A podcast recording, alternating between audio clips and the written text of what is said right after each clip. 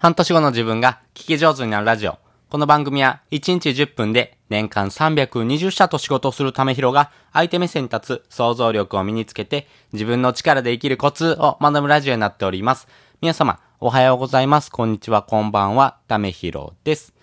はい。ということで今回はですね、えー、口コミの広がり方、そして口コミの使い方っていうところをですね、ちょっとお話したいなと思います。皆さんは口コミ見ますか？そして口コミ言ったりしますか？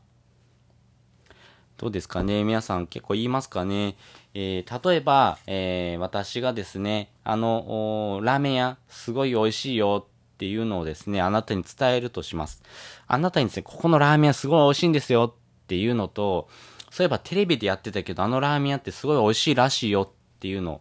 どっちが気になりますか？それはやっぱ後者ですよね。まあ口コミというのは第三者からの意見をですね反映したものになるんですけども、やっぱりそっちの方がですね人って興味関心湧くんですね。えー、あなたにとってはですね、えー、私が発信している内容以外に、えー、多くの人、あなた以外の人がですね、えー、その情報を知ってる。要はですね、多くの人が周知しているものっていうのはやっぱりですね、人を引きつける魅力があるということですね。まあこのようなですね、口コミというものに対してですね、どのような使い方、そして広がり方があるのかっていうのをですね、にせんはちねんですね、これ、えー、ノースウェスタン大学の方で行われたですね、研究です。これはですね、まあにじゅうきゅうの先行研究をもとにですね、えー、合計ろくせんよんひゃくめい、のですね、データを活用したですね、えー、研究で、えー、口コミのですね、メッセージ内容とか伝え方、あとは評判の有無っていうところをですね、調べた研究になっております。で、この研究によってですね、明らかになってきたキーワードがふたつあります。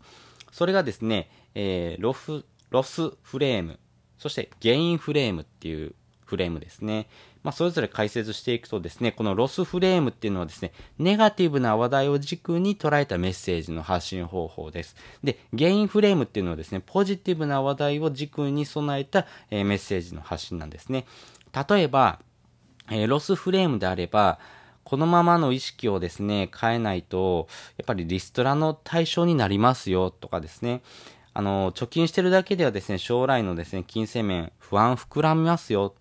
っていう風なネガティブな話題を軸にですね話をするというのが一つ。そしてゲインフレームっていうのはですねポジティブな内容ですね。例えば、えー、ここでですね意識を変えて仕事に打ち込めばですねリストラ要因には な, ならないですよという話。または、えー、将来の金銭的な不安をなくすために継続的に貯金ができる人だけにお伝えしたい資産運用の方法があるんですよ。っていう話をする。まあ、このですね、ネガティブな内容だけをお伝えするのか、このポジティブな内容をですね、軸にお話しするのかによって、人のですね、伝わり方、そしてですね、広がり方っていうのがですね、大きく変わってるっていうのが分かってきてます。で、結論をお話しするとですね、このロスフレームとゲインフレームですね、ポジティブとネガティブなんですけども、より多くのですね、人にですね、伝わるのはですね、やっぱりポジティブを主体とした話し方なんですね。やっぱりポジティブなですね、方をですね、主体とした方がですね、あ、ちょっとこれ、えー、自分以外にも役立つ情報だなっていうのをですね、人に伝えたくなるんですね。なので、えー、それによって広がりがですね、ぐんと増すというのがですね、分かっています。なので、えー、人に伝えるときにはですね、特にこのポジティブな内容をですね、あ、こういうふうな内容を使うことによってあなたの人生がですね、より良くなる方法ですよっていうのをですね、しっかりとお話ししてあげる。まあ、このようなですね、口コミの仕方っていうのがですね、非常に大事ですし、やっぱり広がっていく口コミっていうのもですね、それだけですね、多くの人の興味関心を湧くような内容だと思います。例えば、勉強する前にこれを食べると集中力上がるらしいよとかですね、まあ、そういうふうなものを聞くとですね、あ、そうなんだ、じゃあちょっと買ってみようかなっていうふうになりますよね。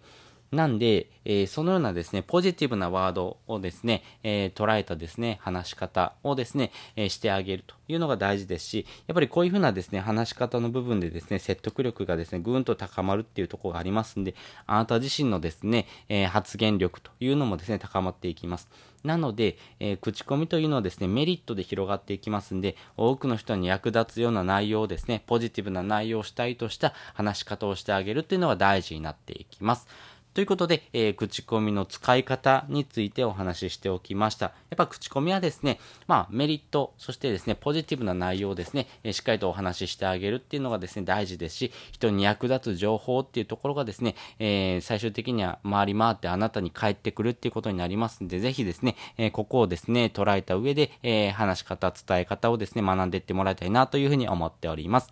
ということで、本日もお聞きいただきましてありがとうございました。また次回もですね、よかったら聞いてみてください。それじゃあ、またね。